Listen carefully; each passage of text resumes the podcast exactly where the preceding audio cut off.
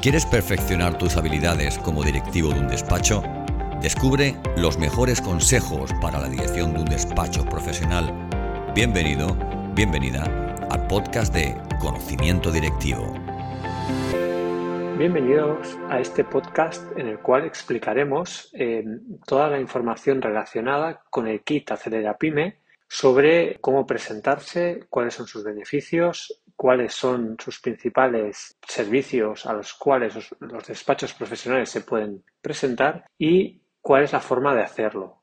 El kit Acelera Pyme es un kit que se encuentra dentro del marco del Plan de Recuperación y Transformación y Resiliencia de los fondos de la Unión Europea. En este caso, es un plan que está centrado y orientado hacia las pequeñas y las microempresas, no más de 50 trabajadores. Los ejes principales de este plan de recuperación, transformación y resiliencia son el emprendimiento, el crecimiento empresarial, la digitalización, la incorporación de servicios y productos basados en inteligencia artificial y la mejora de las competencias digitales de eh, tanto trabajadores como responsables y directores. Bajando al nivel del programa del kit digital, los ejes del plan son implantar aplicaciones que faciliten la automatización y digitalización de los procesos, también programas centrados en mejorar la conectividad y la ciberseguridad de las empresas, apoyar la gestión del cambio formando a directivos en la transición digital, mejorando las capacidades de las empresas en el comercio electrónico y fomentando una mejor y con mayor impacto presencia en Internet a través de redes sociales y Bajo estos parámetros es sobre los cuales eh, encontramos el programa de Kit Digital. ¿Quiénes son los beneficiarios o quiénes son los grupos de interés en este programa de Kit Digital? Por un lado, las empresas beneficiarias que podrán recibir y acoger acogerse a los bonos en los cuales, por los cuales podrán mejorar su performance con las soluciones digitales propuestas, los agentes digitalizadores, que son las empresas que prestarán los servicios correspondientes y darán servicio con esas soluciones digitales que están dentro del catálogo del kit digital. Y finalmente las entidades colaboradoras que en nombre de la Administración facilitarán las ayudas, es decir, oficinas como Axio en Cataluña o diputaciones o ayuntamientos. ¿Qué quiere decir pequeñas y microempresas o cuáles son las tipologías de empresas que están comprendidas dentro del programa? Es importante prestar atención a este punto, puesto que en función del tamaño de la empresa y del despacho se podrá acceder a una cuantía u otra dentro del marco de las ayudas. Así pues, tenemos tres segmentos. El segmento 1, pequeñas empresas que son comprendidas entre 10 y menos de 50 trabajadores. El segmento 2, pequeñas empresas o microempresas entre 3 y menos de 10 empleados. Y hay otro segmento, el último segmento, que es el de pequeñas empresas o microempresas de entre uno o tres o menos de tres trabajadores. Por tanto, hay tres segmentos, el segmento 1, el segmento 2 y el segmento 3. Antes de entrar en cada uno de los servicios y las cuantías en las cuales se verán beneficiadas estas empresas, estos despachos profesionales, conviene recordar qué tenemos que hacer para poder acceder a un bono digital dentro del programa Kit Digital. En primer lugar, nos debemos dar de alta en la página web de Acelera Pyme, www.acelerapyme.gov.es. Eh, una vez nos demos de alta en, esta, en este portal, se nos pedirá un conjunto de datos, se validará si somos una empresa válida, a partir de ahí se nos solicitará que hagamos un test de madurez y finalmente se nos solicitará en qué servicio queremos pedir el bono. ¿De acuerdo? A partir de los servicios, lo que tendremos será que escoger el agente, el agente que participará en esta, en esta, bueno, que desarrollará el servicio. ¿Qué es un agente digitalizador? Un agente digitalizador es un proveedor certificado que por su volumen de ventas en las áreas o, esos o catálogo de servicios y productos definidos nos puede dar, facilitar servicio. También son aquellos que, están certificados por la Administración y exponen en su página web que dan este tipo de servicio adaptado al programa de Kit Digital. Muy bien, entrando en la cuantía a la que podemos acceder, em, recordamos que el segmento 1 son aquellas pequeñas empresas de 10 trabajadores y menos de 50. Las del segmento 2 son pequeñas o microempresas entre 3 y menos de 10 empleados y las del segmento 3 son pequeñas empresas o microempresas de entre 1 o menos de 3 empleados. Las empresas del primer segmento, que son las de 10 a 50, tienen acceso a un bono digital de 12.000 euros. Las empresas del segundo sector, del segundo segmento, pequeñas empresas o microempresas de 3 a 10, son las que tienen 6.000. Y las empresas, eh, las microempresas de 1 a menos de 3 trabajadores, estaríamos hablando del acceso a un bono de 2.000 euros. ¿Qué quiere decir este bono? Pues a partir del catálogo de servicios que presentaremos ahora, eh, la empresa recibirá ayuda para realizar ese servicio por el, máximo del bono que puede acceder. Por un lado, el servicio y por el otro, el máximo de bono que tiene acceso la empresa. Por ejemplo, si nosotros em, tenemos diversos servicios que valen 2.000 euros, en el caso de diversos servicios que solicitamos, como por ejemplo la creación de una web o un e-commerce, eh, gestión en redes sociales, mm, temas de factura electrónica, etcétera, etcétera, podremos pedir tantos proyectos, solicitar participar en tantos proyectos hasta llegar a los 12.000 euros. Una vez pasados esos 12.000 euros, no habrá más ayuda. Así pues, ¿cuáles son los servicios a los cuales, em, o cuál es el catálogo de servicios en el cual se puede em, acceder y solicitar ayudas? Pues por un lado, en primer lugar, tenemos la creación de sitios web o mejora de presencia en Internet, el comercio electrónico, la gestión de redes, la gestión de clientes, la gestión de procesos, los servicios y herramientas de oficina virtual, el Business Intelligence y la analítica, las comunicaciones seguras, la ciberseguridad y la gestión de clientes. ¿Cómo puedo saber si un agente está certificado o está validado para eh, darme servicio en alguna de estas líneas que he comentado hasta ahora? Pues por un lado tenemos que ver si facilitan información en su web sobre el kit digital y por el otro, en el momento de solicitar la ayuda, ver si ese agente está certificado y se encuentra entre la lista de opciones que tenemos. Si entramos en detalle sobre el alcance de cada uno de los servicios, veremos que tienen objetivos concretos, alcance muy limitado o muy concreto también y, sobre todo, cuál es el coste que podríamos gastar o cuál es el acceso a la ayuda que podríamos acceder. Muchos de estos servicios, con la ayuda que se da, evidentemente no será suficiente. Por tanto, esa ayuda está prevista que sirva de palanca o que sea de soporte para el resto de la inversión. Dicho esto, vamos a hacer una enumeración rápida de los servicios, sus objetivos, alcance y costes en función del segmento. Para empezar, tenemos la línea de sitios web y presencia en Internet. Lo que se pretende es la expansión de la presencia en Internet de la pyme mediante la creación de una página web o la prestación de servicios que proporcione posicionamiento básico en Internet. ¿Cuál es el alcance? Pues para empezar, la alta de un dominio para la pyme beneficiaria durante un periodo, plazo mínimo de 12 meses, la inversión en alojamiento de una página web desarrollada durante el plazo mínimo de esos 12 meses que nos enmarca el, soporte, el bono. También el diseño de la página web, creando estructuras web, webs de como mínimo tres páginas u apartados.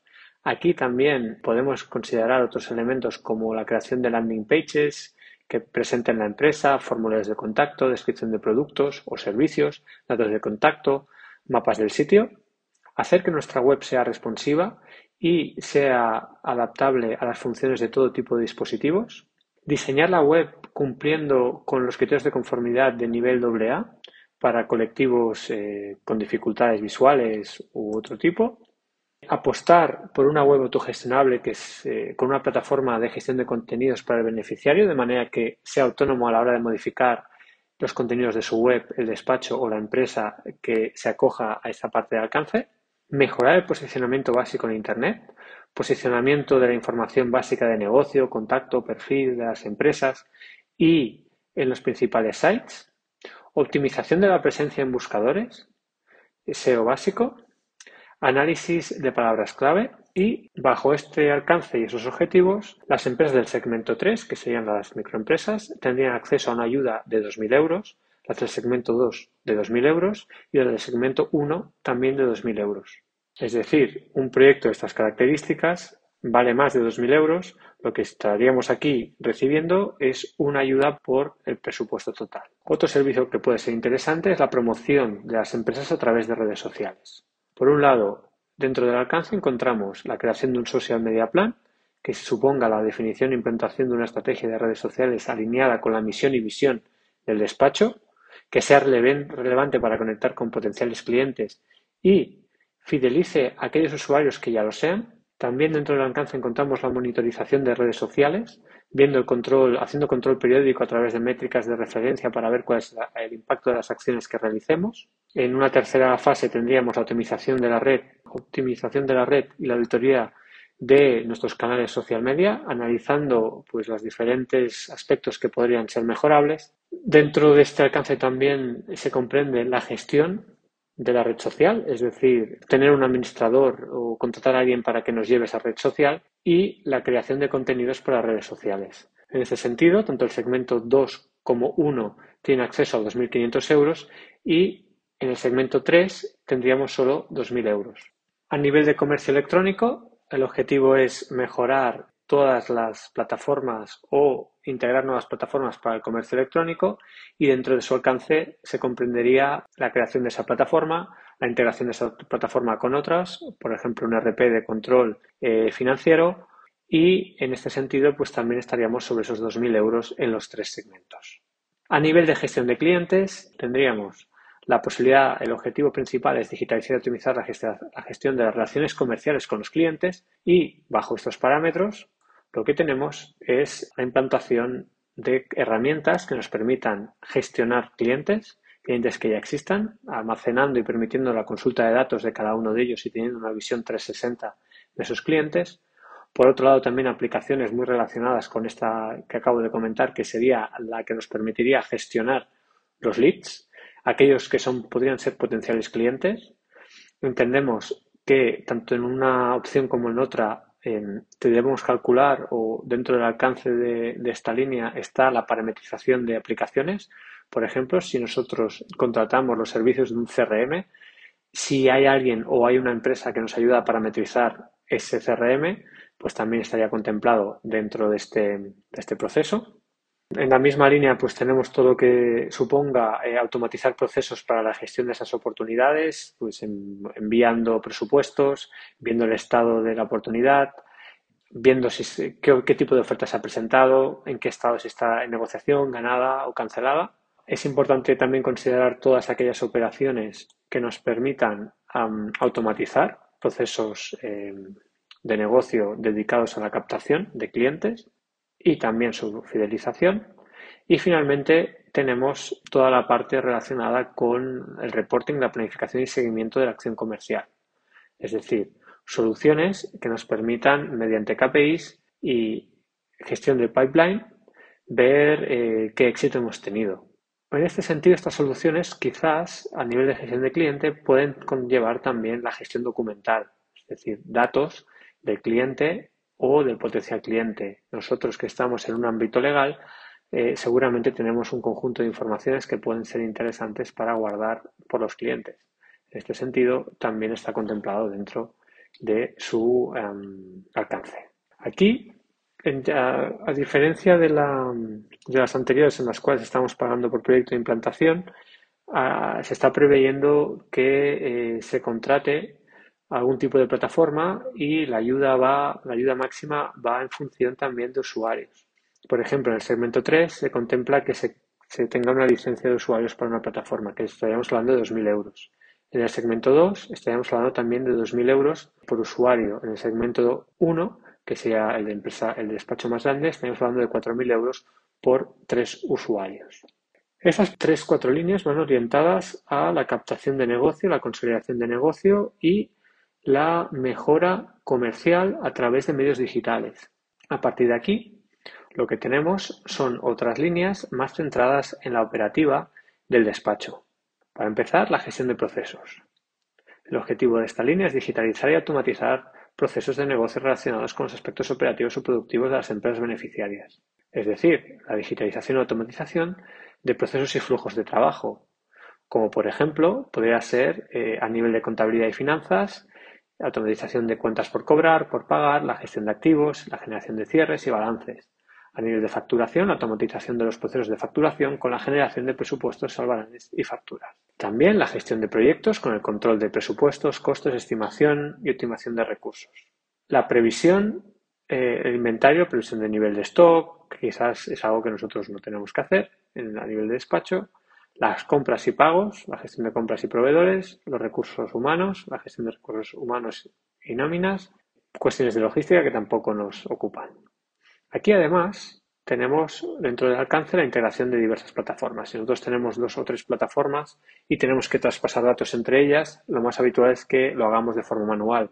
En ese sentido, se eh, asumiría el coste de integración entre ellas. Dentro de estos procesos, pues también encontramos la actualización de otras aplicaciones que ya, que ya estamos trabajando con ellas, por lo tanto nos ayudarían en la implantación de nuevas versiones y la escalabilidad de aplicaciones que necesitan crecer porque nosotros estamos creciendo también en mercado.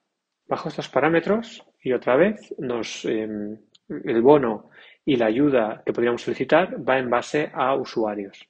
Se nos da en el segmento 1 6.000 euros por la licencia, la licencia de 10 usuarios, 2.000 eh, por la licencia de 3 usuarios en el segmento 2 y 500 euros por eh, la licencia de un usuario. Otro servicio que puede ser interesante de, cara a, la operativa del despacho es implantar soluciones interactivas y funcionales que permitan la colaboración más eficiente entre los trabajadores de las empresas. Es decir, tenemos un alcance en el cual se contempla la colaboración en equipos a través de soluciones eh, que permiten una gestión ágil y eficiente del conocimiento, que permita compartir recursos, que permita dotarnos de herramientas para la interacción de esos equipos y que también nos permita la configuración y personalización de flujos de trabajo.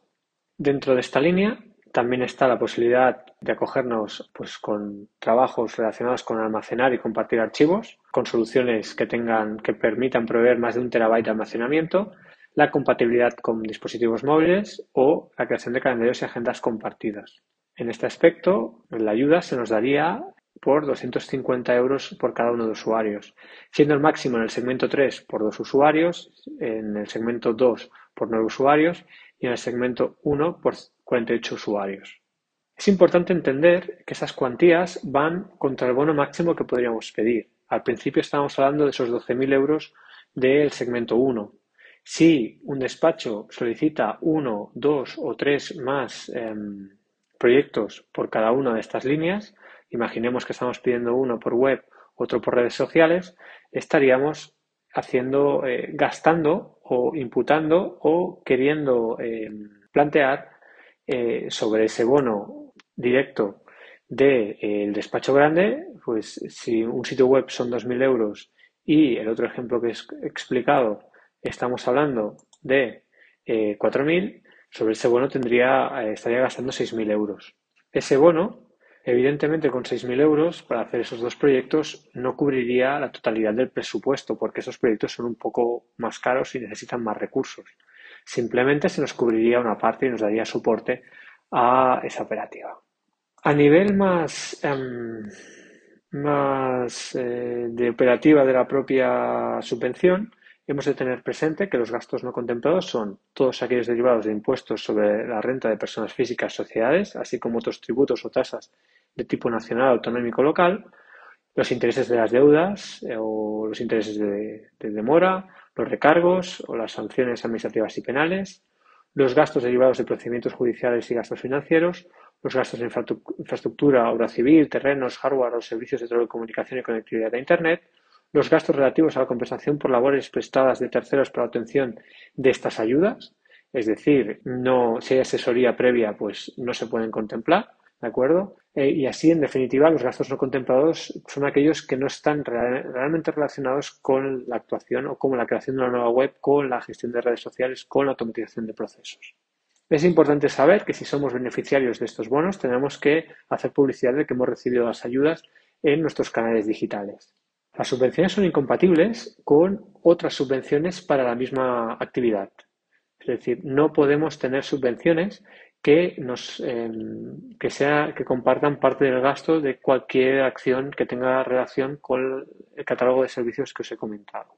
A nivel de obtención y realización de actividad, una vez sea aprobado y se nos ha concedido la ayuda, tendremos entre 3 y 12 meses para eh, realizar la actividad. Sobre el pago y recepción del bono, se realizará la justificación de eh, para empezar los trámites de recepción, se deberá primero justificar la actividad realizada. Sobre los plazos, como aún no está el bono o las bases reguladoras del bono, los bonos y del kit eh, aprobadas, lo desconocemos. ¿De acuerdo? Pero primero, para poder cobrar esa ayuda, hay que hacer el proyecto y hay que justificarlo. Por último, para obtener más información, pues lo que he comentado al principio, hay que conectarse a la web www.acelerapyme.gov.es, realizar el test de madurez digital y em, ver en qué línea nos queremos presentar y el proveedor con el que queremos trabajar. Es recomendable, muy recomendable, realizar el test de madurez y si queremos más información, pues podemos acceder a este portal, también a través del Plan Impulsa de Digitalización de Pymes y a partir del 28 de febrero ver las bases reguladoras de estas ayudas. Con toda esta información, esperamos que os presentéis y podáis utilizar estos cupones o estos bonos para modernizar vuestro despacho. Muchas gracias.